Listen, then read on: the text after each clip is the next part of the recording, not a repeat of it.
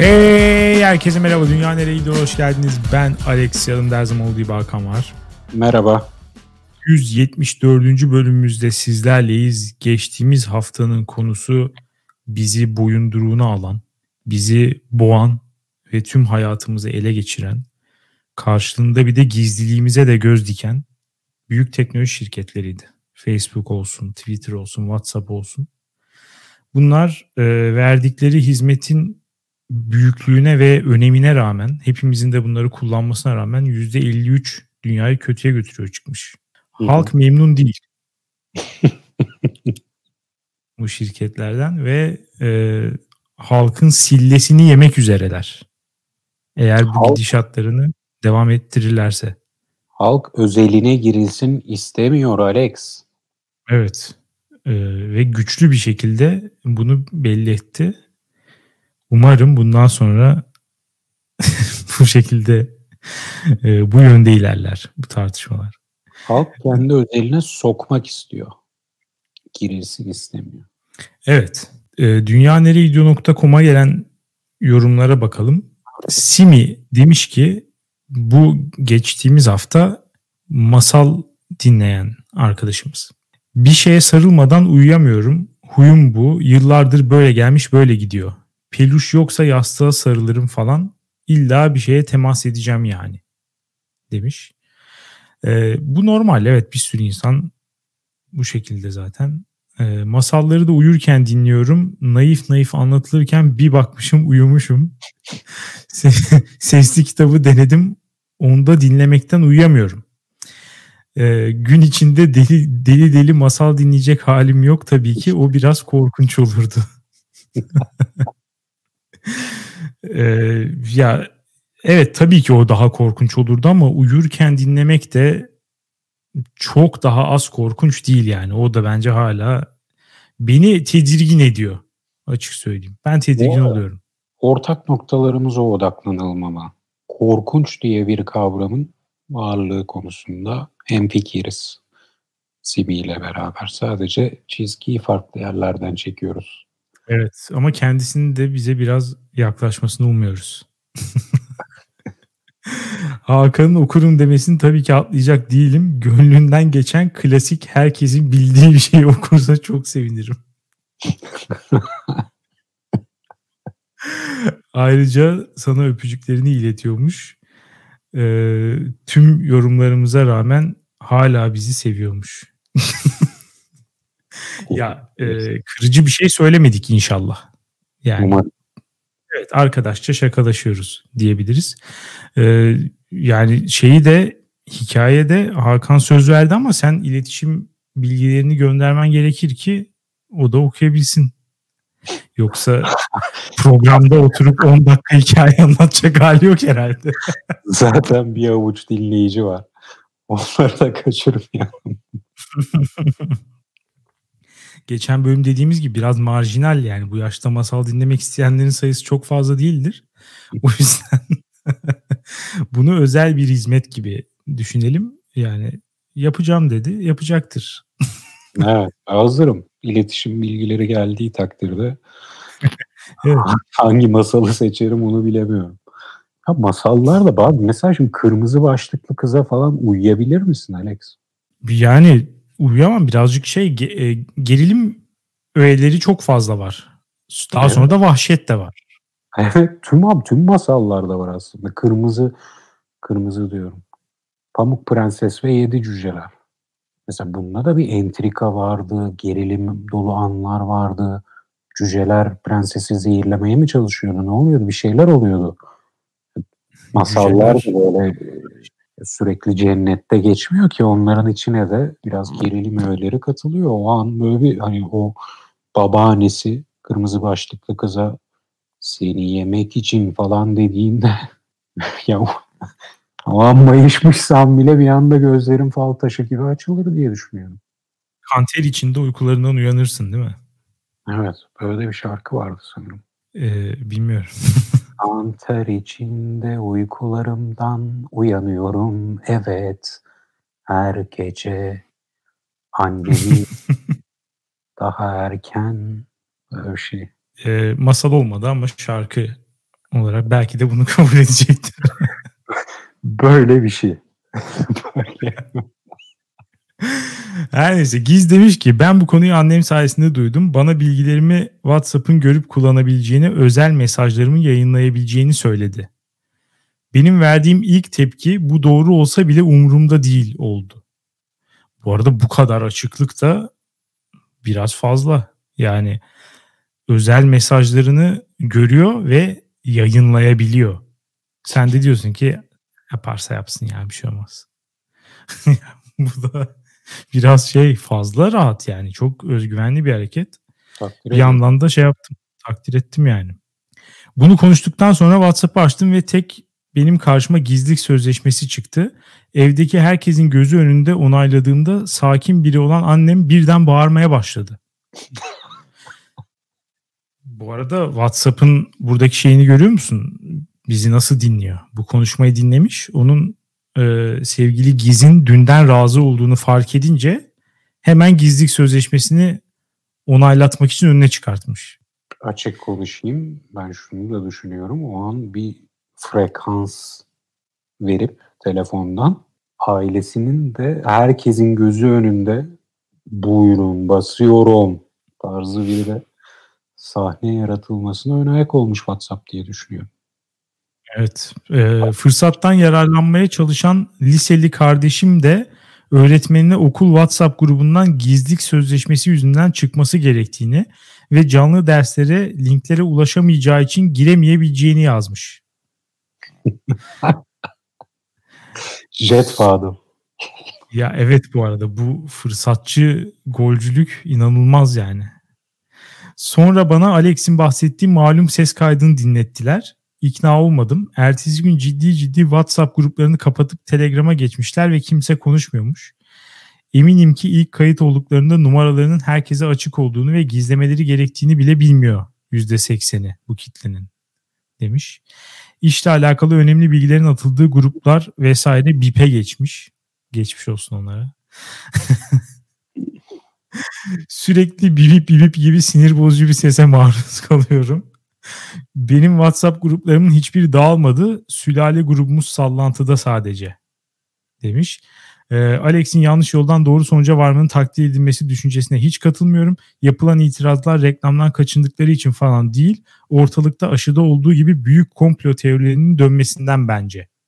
40 yaş üstünün bu paranoyaklık ve güvensizlik seviyesini hiç sağlıklı görmedim. Ee, bilgilendirici ve eğlendirici hoş bölüm için teşekkürler demiş. Biz teşekkür ederiz. Dediğin doğru bence de. Onda bir sıkıntı yok. Yani gerçekten komplo teorisi olduğu için böyle davranıyorlar. Ama onlar ekstrem davrandığı için daha makul olanların da yolu açılıyor. Orta yolda buluşuyoruz yani. Hı hı. Ee, Bilal orta yolculuk çıkardın. Tebrik ediyorum Alex. Evet. Biliyorsun hayattaki misyonum. Bilal demiş ki kalabalıkların hareketlerinde sürü psikolojisine kapılıp mantıklı hareketlerden uzaklaşıyoruz.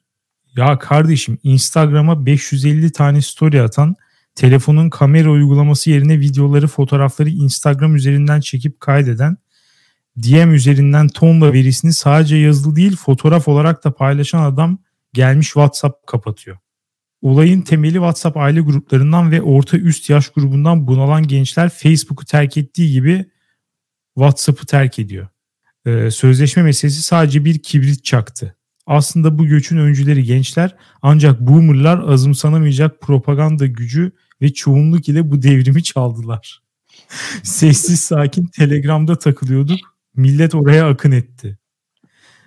Kendimi 20 yıldır her yaz bilmem ne koyuna tatile giden ve sonrasında o bölgenin meşhur olmasıyla burayı da bitirdiler, mahvettiler diyen emekli as subay gibi hissettim. Neyse artık yaşlılar signale geçmeden sessizce orada takılalım demiş. Ya WhatsApp'ta bence e, diğerleri gibi olmuyor. Yani işte Facebook'u, Twitter'ı falan bir kitle gelince pisleyebiliyorlar gerçekten. Hani orada olmayı zevksiz hale getirebiliyorlar. WhatsApp'ta bu yok. Çünkü birebir ya da grup mesajlaşma servisi yani zaten yakın değilsen falan kim sana her gün mesaj atar?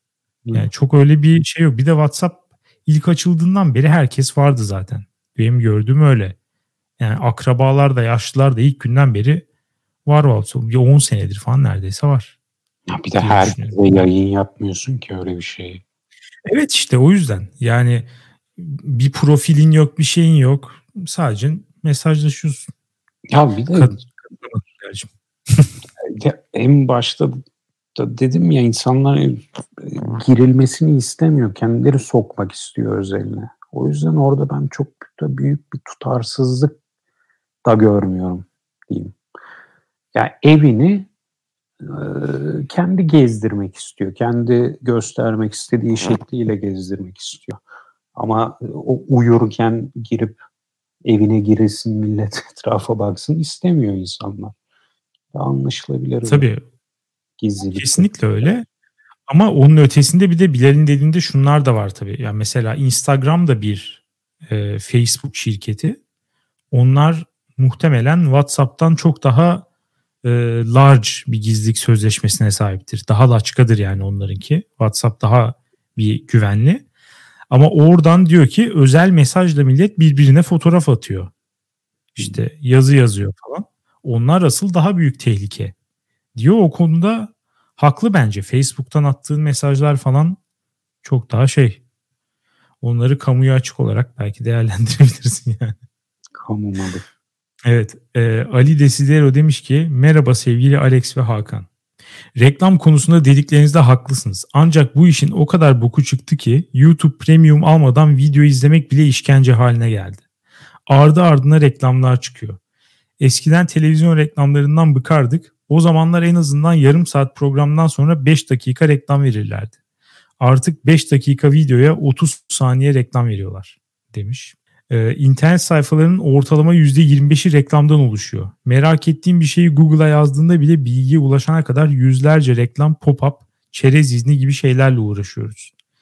Benim de eskiden bu konu kafama takılmazdı. Bir süre önce yıllık para vererek telefonuma reklam engelleme programı kurdum. Artık internet sayfaları o kadar sade ve güzel gözüküyor ki interneti yeniden keşfetmiş gibiyim. Küçük AdSense reklamlarının yerine animasyonlu, resimli hatta videolu reklamlar aldığından beri bu işin tadı tuzu kaçtı. Isınan suyun içindeki kurbağa gibi hepimizi yavaş yavaş reklamlarla dolu bir dünyaya alıştırdılar ve durmayacaklar. İnsanlar reklam terörüne tepki göstermediği sürece daha da kötü hale gelecek demiş. Ben e, nereden beri işin tadının tuzunun kaçtığını söyleyeyim benim için. Bir reklam çıkıyor Tamam özellikle app'lerde oluyor bu. Reklam çıkıyor. Abi kapatmak için tıklıyorsun ama tıkladığın şey onu kapatmıyor oraya gidiyor. Ya bu bu o kadar çok sinirlendiriyor ki insanı. Yani o kadar kendimden geçiyorum ki bunu mesela şey falan yapmış olabilir. Yani Apple bunu teşvik ediyor olabilir. Çünkü bu olduğu zaman ben gerçekten telefonu fırlatmak istiyorum. Ya orada o şeye alışığım. İşte app'ler arası geçiyorum, bir Twitter'a bakıyorum, bir WhatsApp'a bakıyorum bilmem ne falan. Orada tam gaz bir telefon kullanımı aşamasındayım. Bir şeye merak edip app'i açıyorum. Reklam çıkıyor. Zaten orada bir şey geliyor. Sabırsızlık geliyor orada. Üstüne bir de tıklıyorum geçeyim diye hop bambaşka bir yere. Yani bu gerçekten bu işin renginin değiştiği yer burası bence. Diğer dediklerinde de ya YouTube Premium konusunda haklı gerçekten. Bir ara Spotify böyle yapıyordu. Abi adamlar alacak reklam bulamamış. ve abuk subuk sesler çıkartıyorlardı mesela şarkılar arasında. Sırf sen rahatsız ol diye. Yani o şeye reklam alamamış. Kimse vermemiş reklam. Ama yine de sana o rahatsız edici sesi dinletiyor ki premium al. Hmm. YouTube'da yani abi eskiden 5 saniyeydi mesela video başında. Bitince başlayacak diye düşünüyordun. Şimdi 5 saniye bitiyor basıyorsun bir daha. Yani gerçekten şey normal değil. Rahatsız edici. Hayır, reklam alamasalar bile bir gün alma umuduyla o aralığı e, bir sese ayırıyorlar diyorsun. Bu şeyi getirdi aklıma. Pisuarlarda genellikle görüyoruz ya. Bu alana reklam vermek ister misiniz? Evet. Türkiye'deki pisuarların inanıyorum ki en az yüzde ellisinde bu yazı var. E, çünkü aslında pisuar bence reklam vermek için ideal bir yer bile diyebilirim. İyi tabii canım. Ama nedense vermiyor. Ee, şirketler muhtemelen şöyle düşünüyorlar. Yani orayla bağdaşmayalım falan. Ama evet. Ben buna inanmıyorum. Dikkat çekmekse olay ben bir şirket kursam ilk işim tüm pisuarlara reklam vermek olur. Ya ben de veririm. Kimse de şöyle düşünmez açıkçası yani. Ee, ya işerken gördüğüm markadan da bir şey almam ya falan. Hmm. Böyle bir kim böyle düşünür yani hiç şey alakasız bence. Ee, ama bize de bu şekilde biliyorsun bizle özdeşleşmek istemedikleri için reklam vermeyenler olmuştu. o yüzden e, olabilir diye düşünüyorum. Yani sonuç olarak Ali Desidero'ya katılıyorum. Ya evet ya hacmi bazen çok abartılı oluyor reklamların. O konuda haklı. Biraz e, fazla şey yapıyorlar. Çerez izni konusunu bir daha konuşmak istemiyorum. O zaten çok daha bence reklamdan daha büyük bir iritasyon kaynağı. Sürekli cookie'lere okey misiniz? Accept mi değil mi? Değil mi'nin de şeyi yok çoğu zaman. Ha ben de onu diyecektim. Değilim desen ne oluyor? Ya bir şey olmuyor evet. herhalde. Zaten çoğunlukla şey yok. Ee, birçoğunda ya accept ya da daha fazla bilgi alma var. Yani kabul etmiyorsan bunun sebebi senin cahilliğindir diyor. Eğer biraz daha bilgi vermemize izin verirsen kabul edecek hale getiririz seni diyor. Ve şunu da diyor, eğer ekranın yarısını bu mesajın kaplamasına okeysen bu mesajı e, görmezden gelerek de bu sitede gezinebilirsin. Değil mi? Ya çok şerefsizce bir tak. Biliyorum. Haysiyetsiz bir hareket gerçekten. Neyse biz e, internet sorunlarımızı bir kenara bırakarak bu haftanın konusuna geçelim Hakan. Ne konuşmak istersin? Konu şudur Alex. Üzücü şeyler izlemek. Bu konu nereden çıktı diye sorarsan senin yüzünden çıktı. Benim gündemime girdi bu hafta. Geçen Hı-hı. hafta ağzıma sıçtın Alex. Ne oldu ne yaptım yine? Dick Johnson'ın Ölümü adlı bir film var şu an Netflix'te. Ee, bu filmi ben birkaç hafta önce görmüştüm izleyecek bir şeyler ararken. Fakat konusunu okuyunca vazgeçmiştim izlemekten. Çünkü Hı-hı. ben de hayatım boyunca var olan ama son zamanlarda gitgide artan e, bir duygu durumu var. Bu da üzücü, depresif şeyler izlemekten, filmler, belgeseller, şunlar bunlar kaçmak. Hayatım boyunca vardı. Hep böyle bir e, ya şimdi izlemeyeyim bunu kötü olabilirim hissiyatıyla yaklaşırdım. Dick Johnson'ın ölümünü de bu yüzden haftalardır izlemeyi erteliyordum. Sonra sen dedin ki bence mutlaka izle.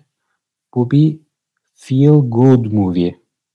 Yani izlediğinde insanı iyi hissettiren, başından sonuna hayattan aldığın keyfi arttıran, mutlu hissettiren bir film. Evet. Ve ben pazar akşam, pazar öğlen, pazar öğlen bu filmi izledim. Alex en son ne zaman böyle ağladım hatırlamıyorum. Bu da söylediğim şeyi bir kez daha kanıtlamış oluyor. Nedir o? Şimdi zaten normalde de ağlayınca derler ya işte ağla yani pardon üzgün olduğun zaman derler. Ağla ağla açılırsın derler. Hı hı. Çünkü ağladığın zaman bir şey geliyor. Sana rahatlama geliyor. İçinde tuttuğun kötü hisleri bir çeşit boşaltıyorsun. Bir işte katarsis yaşıyorsun. Sonra hayatına daha e, rahatlamış ve daha memnun bir şekilde devam ediyorsun. Ben de o filmde e, şey yaptım. Biraz böyle gözyaşı döktüm gerçekten. E, ben zaten geçen geçen bölüm mü söyledim onu. Genelde filmlerde çok şey bir insanım. Sulu göz bir insanım. Yani 3 film izliyorsam bir tanesinde neredeyse ağlıyorum diye. Eğer John Wick falan izlemiyorsam yani. Ee, ama bu ikisini karşıt olarak görmüyorum yani. Benim için de öyle bir etkisi vardı filmin ama aynı zamanda da e, beni mutlu eden bir filmdi başından sonuna. Ve şu anda mesela filmle ilgili düşündüğüm zaman sadece olumlu hisler var bende. Kötü bir şekilde anmıyorum. Bende şu his var. Bir daha e, yaşayamayacağım bir travma hissiyatı var. Allah Alex e, ağladım deyince tam oturmadı kafanda diye düşünüyorum. Ağlamadım. Salya sümük. Hüngür hüngür. Boğazım tıkanıyordu ya. Boğazım tıkandı. Korktum. Nefesim kesiliyor diye korktum. Ne Buradan güzel dinleyicilere sesleniyorum. Ben ağlamayı bilmiyorum galiba Alex. Dinleyiciler içerisinde ben ağlamama güveniyorum diyen varsa ders almaya hazırım. İlk öğrencisi olmaya hazırım. Böyle bir ağzım garip bir şekle girdi. Çenem duramıyorum. Boğazım tıkanıyor gibi hissettim. Kurudu. Nefes alamayacağım gibi düşünüyorum. Diyorum ki acaba ağzım boğazım tıkanırsa burundan nefes alabilir miyim? Sana sorayım mesela şu an. Böyle bir şey mümkün mü? Alırsın alırsın bir şey olmaz. Hava geçer. Ağlarken ya, ölen yok mu diyorsun bu dünyada? Yok yok bir şey olmaz. Benim anneannem gülerken öleceğimden çok korkardı benim. Beni sıkıştırıp böyle gıdıklarlardı falan küçükken. Gerçekten korkardı. Gülmekten öleceğimi düşünürdü.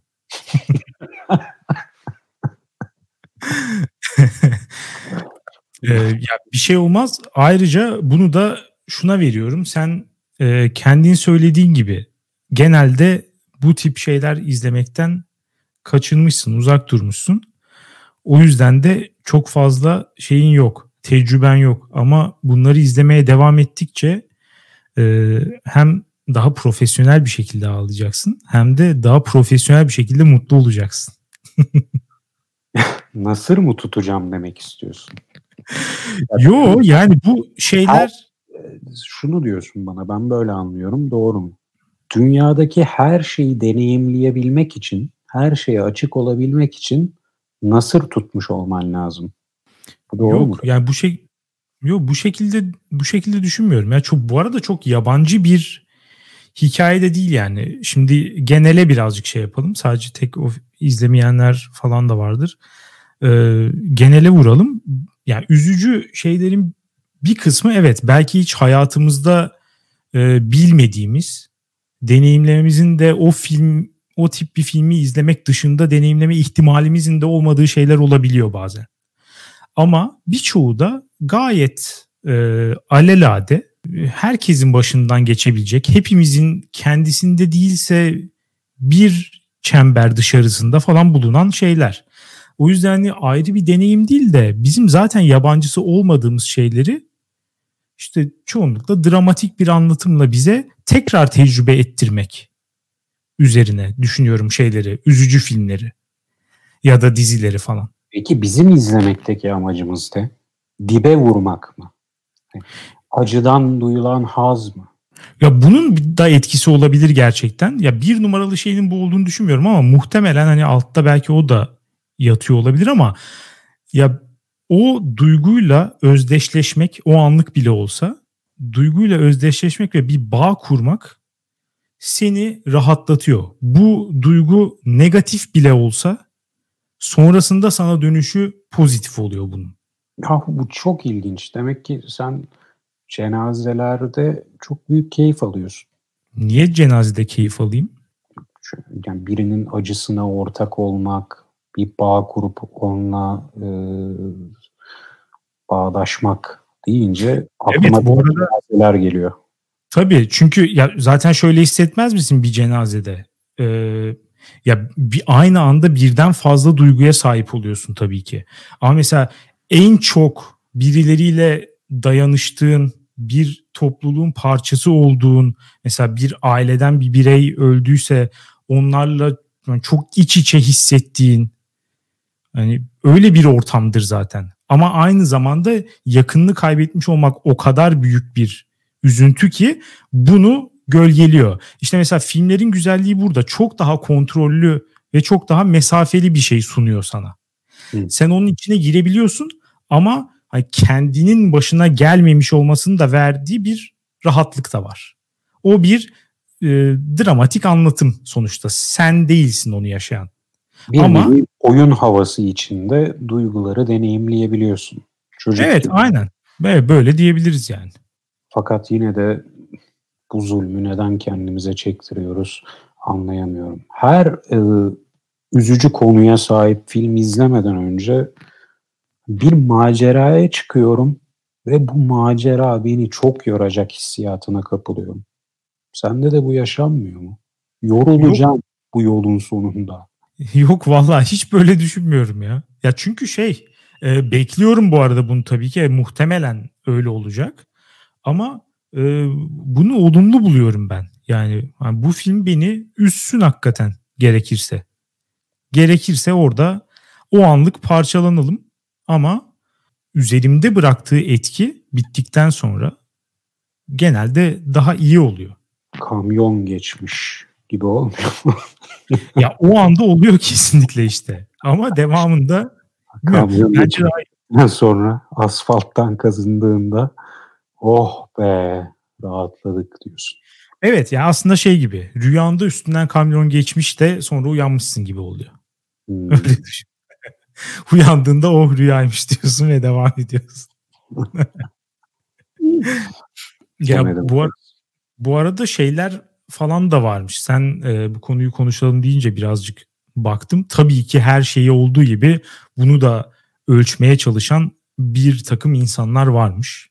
Hani nasıl e, bir etki yaratıyor? Neden insanlar ya sonuçta bu bir paradoks ya. İyi hissetmek için neden üzüntü verici bir şey izlersin ki? Yani evet. burada bir çok basit bir paradoks var. Ee, bunu da insanlar tabii ki işte araştırmaya, daha bilimsel hale getirmeye falan da çalışmışlar. Ve hani şeyi de görmüşler işte bir tane kontrol grubu oluşturup ve ikiye bölüyor insanları. Bir kısmına dümdüz bir belgesel. İşte hayvanlar koşturuyor falan ormanda. bir grup onuyla da işte bir tornavida nasıl yapılır falan tarzı böyle duyguya olabilecek en uzak nokta. Ee, öbüründe de işte ciddi travmatik olayların olduğu çok üzücü bir tane film. Ve işte bundan sonra şey yapıyorlar. İşte e, endorfin salgıladığın zaman acıya karşı koyma ve dayanıklılık hissin de artıyor ya. Evet. Daha sonra işte her iki gruba da e, bu yönde testler yapıyorlar. Bakalım hangi grup daha dayanıklı olacak diye ve ciddi farklar çıkıyor mesela aralarında. E, şey filmi izleyenler, e, üzüntü verici olan görüntüleri izleyenler diğerlerine göre e, çok daha dayanıklı ve acı hissetmeden tamamlıyor şeylerini, testlerini. Nasıl ya? Tam tersini söylemeni bekliyordum. Yok işte çünkü e, bir yandan üzülürken bir yandan da endorfin salgılıyorlar. Hem beyin e, şu an üzülüyorsun o yüzden bir karşıt mekanizma hemen devreye sokacağım deyip dengeliyor. Endorfin, hı, dengelemeye çalışıyor o yüzden. Ya hem o yüzden hem de bence şey e, herhangi bir duygu hissetmek hiçbir şey hissetmemekten daha fazla şey salgılatıyor olabilir. Yani tornavida nasıl yapılır videosunu izleyip sıkılmaktan daha fazla endorfin salgılıyor olabilirsin. Yani. Bu aslında karşılaştırma belki de şöyle yapılmalıydı. İyi bir komedi filmi izleyen bir ekiple evet. ciddi üzücü bir film izleyen bir ekip eğer karşılaştırılsaydı onun sonucunu ben çok daha fazla merak ediyorum. Evet orada ben mutlu film izleyenlerin acıya daha çok dayanacağını varsayıyorum. Çünkü diğer taraf kırılgan hale gelmiyor mu? Bitmişin zaten. Diptesin, gözyaşları sel gibi akıyor. Dokunsalar ağlayacağım diye bir söz vardır. O evet. üzücü filmi izledikten sonra düşün dokunsan öyle bir acı hissedeceğim ki bence orada. Ama hemen yorarsın. öyle bu atasözümüzü veya deyimimizi e, böyle yorumlarsak onlar e, acıya daha az dayanıklı hale geliyordur diye düşünürdüm ben. İlginç bir sonuç bulmuşlar. Evet, evet. Ya bir yandan da şeyi de sağlıyor sanki. Senin empati gücünü de e, kullanmana yol açıyor yani. Biraz böyle olanlara dair seni daha fazla düşünmeye itiyor. Bu işte konu neyse artık o konu. Bizzat senin başına da gelebilir. Mesela işte şeyde e, Dick Johnson'da yakınını kaybetmekten tutabilirsin. Ondan sonra Alzheimer olmaktan korkuyorsan oradan tutabilirsin. Ondan sonra işte unutulmak, unutmak falan bu konuda bir yani bir sürü yerden yakalayabilirsin filmi ve özellikle de bu hani biraz daha şey, biraz dramatikleştirilmiş bir gerçek hayat hikayesi sonuçta ama gerçek hayat. Ama komple şeylerde, e, dramalarda bu işte karakterlerin yaşadıklarıyla empati yaptıkça bence o da bir şey sağlıyor. İyi hissetme e, kapısı açıyor sana öyle diyeyim. Küçük çocuklara e, Schindler'in listesiyle kapıyı açalım mı film dünyasına?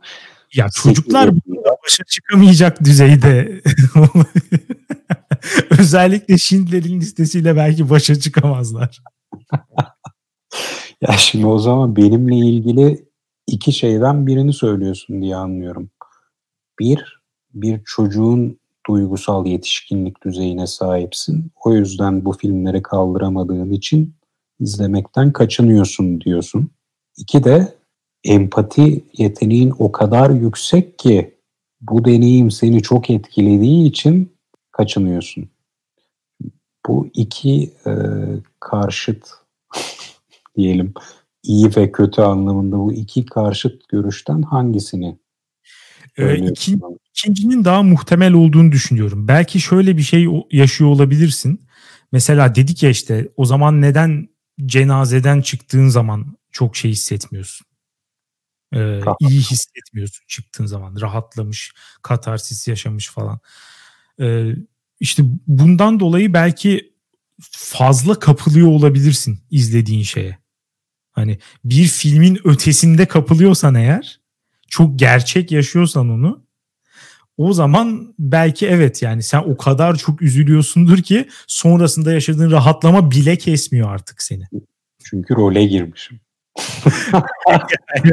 Filmin içine girmişsin artık o bir karakter olmuşsun sen de. Aktörler gel normal hayatlarına devam ediyor ben filmde kalıyorum. ya en muhtemel e, seçenek bu gibi geliyor vallahi açıkçası. Bana ilk seçenek biraz daha gerçekçi geldi. Ya ya, ya da bu arada yani bir çeşit e, işte çekinceyle hani böyle olur diye yaklaşarak genelde uzak durduğun için sonrasında daha da uzak durasın gelmiş olabilir. Belki ya. üstüne gitsen değişir bu durum. Ya, evet, ben de şimdi onu soracaktım Alex. Bu e, bir şey izlemek veya bir şey okumaktan önce bu duyduğum kaçınma hissi. Ya okursam şimdi böyle olur, fena dibe vururum, izlersem aman şimdi anksiyeteler baş edemeyiz, şimdi hiç girmeyelim bu işe falan. Bu duygu ve düşünce sence nasıl bertaraf edilir? Üzerine gitmek dediğin e, sen mesela bu hissi hiç yaşamıyor musun? Şimdi bu filmi ağır gelir. Ağır gelir hissini hiç yaşadığın oldu mu? En son hangi film veya kitap veya dergi? Dergi, dergi için. en son Men's Fitness okurken. Tuvalette. Neyse şimdi bunu açmayalım. ya bence orada şey değil de e, içeriye değil de belki kendi ruh halime bağlı olarak hani şu an bir de üzücü bir şey izleyecek durumda değilim. Yani o kadar da değil. Belki böyle bir şey olabilir. Mesela ben de daha nispeten daha stabilken modum düşük değil normal. O zaman mesela üzücü bir şey izlemekten çok fazla çekinmem. Ama eğer kendim çok diplerdeysem o zaman da işte şu araştırmanın sonucu öyle çıkmış gideyim bir üzücü film izleyeyim de kendime geleyim falan demem yani tabii ki. Orada biraz fazla dibe vurma ihtimali var çünkü yani. Ama e, şöyle demen gerekmiyor mu? Şu araştırmaya göre acıya daha dayanıklı olacağım. Ya yani, işte o bence orada bir şey var. Sınır var. Rahatlamaya gerek yok ama beni öldürmeyen güçlendirir deyip sınır var. Evet. Zan, ya ben bence ben zannetmiyorum. Yani eğer gerçekten kendim depresif bir haldeysem, bunalmış bir haldeysem üstüne bir de bunu izlemek bana iyi gelmez diye düşünüyorum. Belki de bu arada gelir. Yani çok fazla denemedim. Belki de hakikaten o sırada daha da üstüne gidip komple ağzıma sıçılırsa belki daha iyi olabilirim sonra. Ama hani soruyu öyle sordun ya o yüzden. Yani ben o zaman çekiniyorum izlemekten ve genelde e, daha light bir şeylere o zaman yöneliyorum ya da kafamı uzaklaştı işte mesela John Wick'i o zaman izleyeceksin abi. Kafayı reset atıyor yani çünkü. Evet çok güzel atıyor hem de. Tavsiye ederim herkese. Ama Alex şu baki iki tüm konuşmalardan ağzına sıçtın. Ve dediğim gibi bu hayatım boyu sahip olduğum bu ya şimdi ağır gelir hissiyatı üzerine düşünüyordum son haftalarda. Bunu nasıl yenebilirim? Rastgele sürekli bir şey mi izlesem acaba? Hiç bu hissi göz ardı edip direkt açsam mı filmleri falan diye düşünüyordum. Dick Johnson'ı da bu kategoriye koyuyorum. Beni haklı çıkardığın için o içimdeki yani hayatım boyunca hissettiğim o şu an ağır gelir boş ver ertele izleme hissini haklı çıkardığın için sana da teşekkür ediyorum Alex. Ağzıma çok güzel bir biçimde sıçtım. Yani ben, bir tedavi uygulasaydım bu hissiyatımı gidermek için o tedavi böyle başlamazdı diye düşünüyorum. Hüngürüm ya, bir şey olarak bakalım. Ee, bir kapı açtık şu an daha iyi bir şeyin kapısını açtık. Bu kapıdan içeri girip kapağını açmışım gibi hissediyorum. Hayır öyle değil tabii ki. Ee, çok güzel duyguların kapısını araladık. Hakan taşıyan gibi kilitli kapıları açtık. Artık artık buradan içeri girmesi kaldı yani. Bunları sürekli olarak izleyerek e, daha iyi bir bu arada ya bu filme o ya bilmiyorum o tepkiyi vermek de e, o anki ruh haline de alakalı olabilir. Yani film kesinlikle beni, beni de ağlattı ama sonrasında e, şey olmadım. Yani oradaki ağlama bir şey gibi nasıl diyeyim ya bazı filmlerde çok üzüldüğün için ağlarsın bazılarında böyle bir mutlulukla karışık bir ağlarsın. ben bunda çok Bence ona da hayır. Ya izleyen dinleyicilerden cidden bu konuda yorum istiyorum. Atsınlar. Bu arada... Çünkü Alex bu arada konusunu söyleyelim filmin. Alzheimer olan babasını e, film tire belgesel çekiyor babası hakkında bir kadın yönetmen. Alex e, buna nasıl feel good e, film dedin aklım almıyor. Ben izlemeyi bitirdikten sonra sana yemin ediyorum şu iki düşünce geldi aklıma. Alex şaka yapıyordu ya herhalde. Olaya bak şaka yapıyormuş herif diye düşündüm. Sonra dedim ki ya şaka yaptığına dair hiçbir emare yoktu. Dedim ve ikinci düşünce geldi aklıma. Ben bu adamı hayat boyu anlayamam. ya e, şimdi konu olarak baktığın zaman tabii ki zaten ağır bir konu ama işleniş olarak, ton olarak baktığın zaman bir çeşit e, işte eğlenceli hale getirme, mizahlaştırma ile yürümüş. Şey. Daha da hüzünlü yapıyor bu benim için film. ya kesinlikle daha duygusal hale getiriyor ama duygusallık e, sadece hüzün şeklinde tezahür etmiyor. Ben daha fazla duygusal bağ kuruyorum onunla bu sebeple. Ama e, bu sadece üzüntü olarak gelmiyor bana. Daha bu arada senle bu konuyu konuştuktan sonra acaba ben mi filmi yanlış değerlendirdim diye insanların ne yazdığına baktım Letterboxd'dan falan. Ga- insanlar e, genelde şey yapmış filmi. Ben keyif almışlar bu aynı bu sebeple. Yani şu kesinlikle şey hani böyle bazı filmlerde dersin yani boğazıma bir yumru oturdu. Öyle bir film.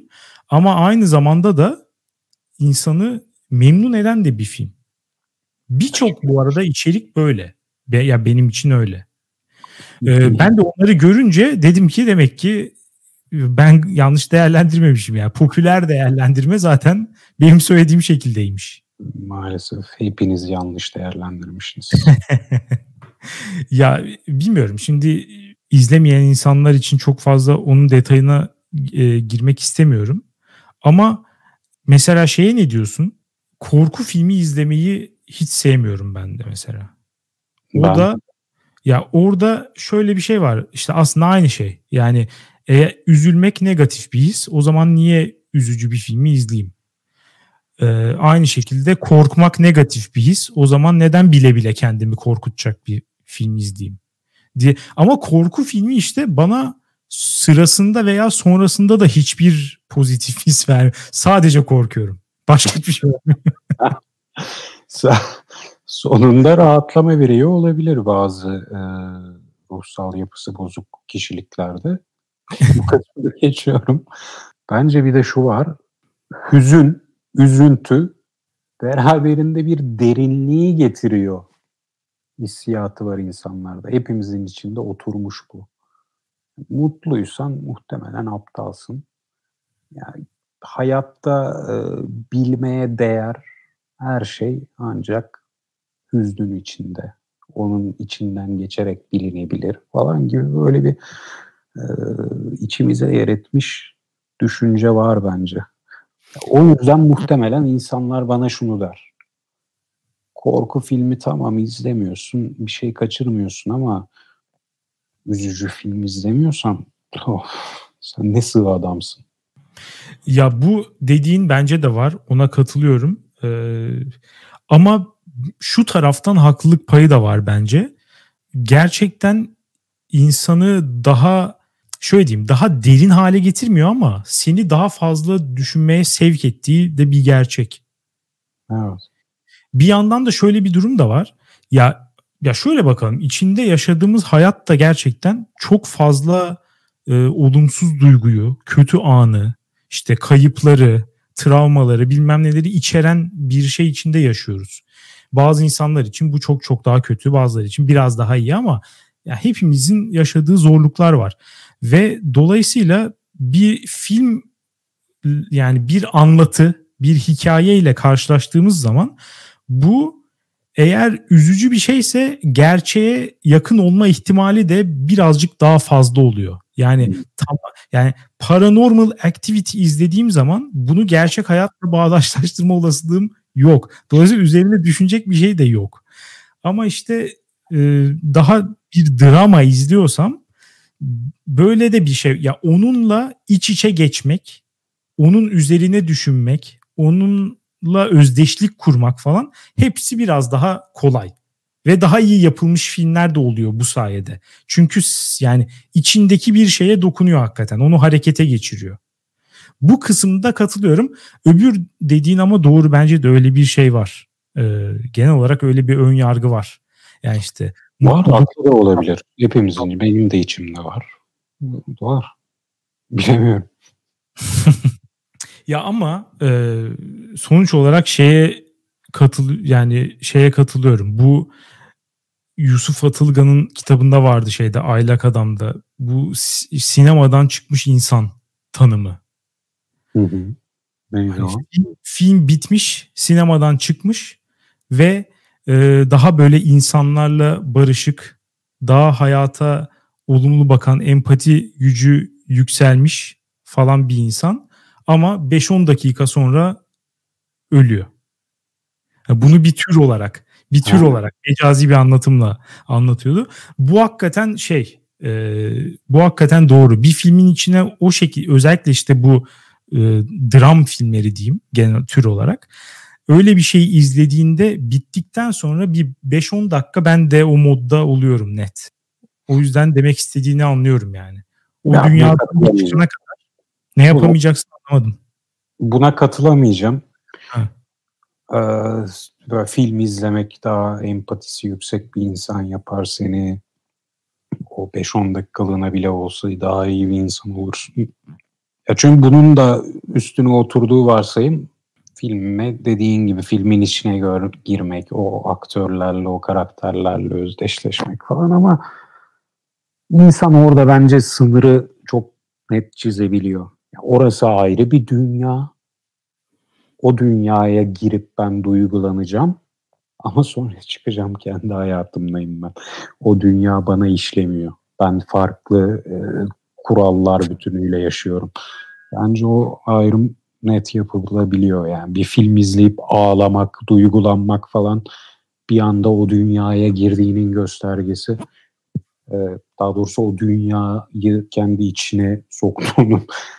Ne diyorum ben Alex? Yok fena gitmiyordun.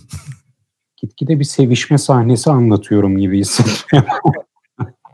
o dünyayı içine soktuğun bir e, duygu yaratmıyor bence.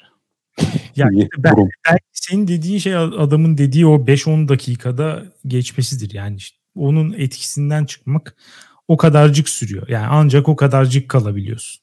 Daha fazla ilerlemiyor. Ama bu arada dediğine dair de bir tane tartışma okudum. O da ilginçti. Ee, bu söylediğin yönde bir şey var. Yani fikir olarak. Daha biraz daha işte eskilerden gelen şey. E, yani seyirci e, gördüğü şeyin genel hikaye anlatımına bağlı. Tiyatro da olabilir, işte sinema da olabilir her neyse. Gördüğü şeyin e, gerçek olmadığını bilmesine rağmen bilinçli olarak bir süreliğine bu algısını şey yapıyor. Durduruyor, vazgeçiyor. Ee, ve işte bir taraftan seyirci, bir taraftan icracı bunların bu şeyiyle anlaşmasıyla ortaya bir şey çıkıyor işte hakikaten duygu kapılarının açıldığı bir ortam çıkıyor. Ben Ama, bilinçli olduğuna da inanmıyorum ona. Seyircinin bilinçli olarak bunu askıya aldığını. Bilinçsiz olarak evet, görüyorsun o bir etki ama ama diyordum. Evet. E, ya işte sonra da Jeffrey Zaks diye bir herif demiş ki bu şeyi beyin algılayamaz diyor. Bunun gerçek olup olmadığını algılayamaz diyor gördüğü şeyin. Çünkü işte e, o şekilde evrimleşmek için yeterince zamanı yok diyor. Yani daha onu algılayabilecek bir kapasitede değil bizim beynimiz diyor. Bunu da şeye dayandırmış. İşte ekranda görülen şeylerin, jest ve mimiklerin aynen taklit edilmesine. Bununla ilgili bir çalışma yapmış. Ee, bu yüzden diyor ki orada sen gerçek mi bu yoksa şey mi? Yanlış mı? Beynin bunu algılayamıyor. O yüzden aslında bu kadar şey ve sonuçta e, şey de film ya da eğlence endüstrisi de e, bu şeyle, bu kabulden hareketle senin sana dokunacak şeyleri üretmeye çalışıyor. Yahu doğru bir noktaya parmak basmış ama bence biraz bokunu çıkarmış. İnsanın rasyonel kapasitesini ayaklar altına alan bir analiz olmuş. Şimdi detaylı bilemiyorum ama ya bu artık ya bir film izlerken bir insanın yanına gelip bunlar gerçek mi? hayır, hayır. ya, hiç tabii ki anlıyor. Şu an bilemiyorum şu an gerçek gerçek mi değil mi anlayamadım falan mı diyecek ya. Ezancı ekran kapanınca hayal mi? Böyle diyen de vardır ama ona daha çok daha ciddi problemler. Evet, onlara biz Alzheimer'la diyoruz yani. Yok ya şey bilinç düzeyinde tabii ki değil. Yani orada Ama herkes... yani şu doğru evet duygulanmamız, üzülmemiz, ağlamamız onun gerçek mi yoksa bir aktörlük mü değil mi e, onu ayırt edememize bir işaret ediyor ama Evet aynen. Hatta korkmam bile birazcık öyle yani aslında. Evet. Evet yani ama niye korkasın aslında normal şartlarda? ama işte ben de diyorum ki o kadar da içine girmiyoruz bence. Yani herhalde o, ikisinin ortasında ya. Şu yok. Ee, bir film izledik. Filmde bir çiçekçi kız ve onun e, ailesinin dramı, sokakta geçinmeye çalışan bir aile dramı falan. Bu anlatılıyor. Çok üzüldük, ağladık. Sinemadan çıktık. Bir çiçekçi kız geldi yanımıza. Muhtemelen yine yok evladım. yok evladım derse yine iyi. bir git başımdan. Şimdi bununla mı uğraşacağız? Yiyecektir. Ya evet, o biraz daha şeyden e, yürümüş.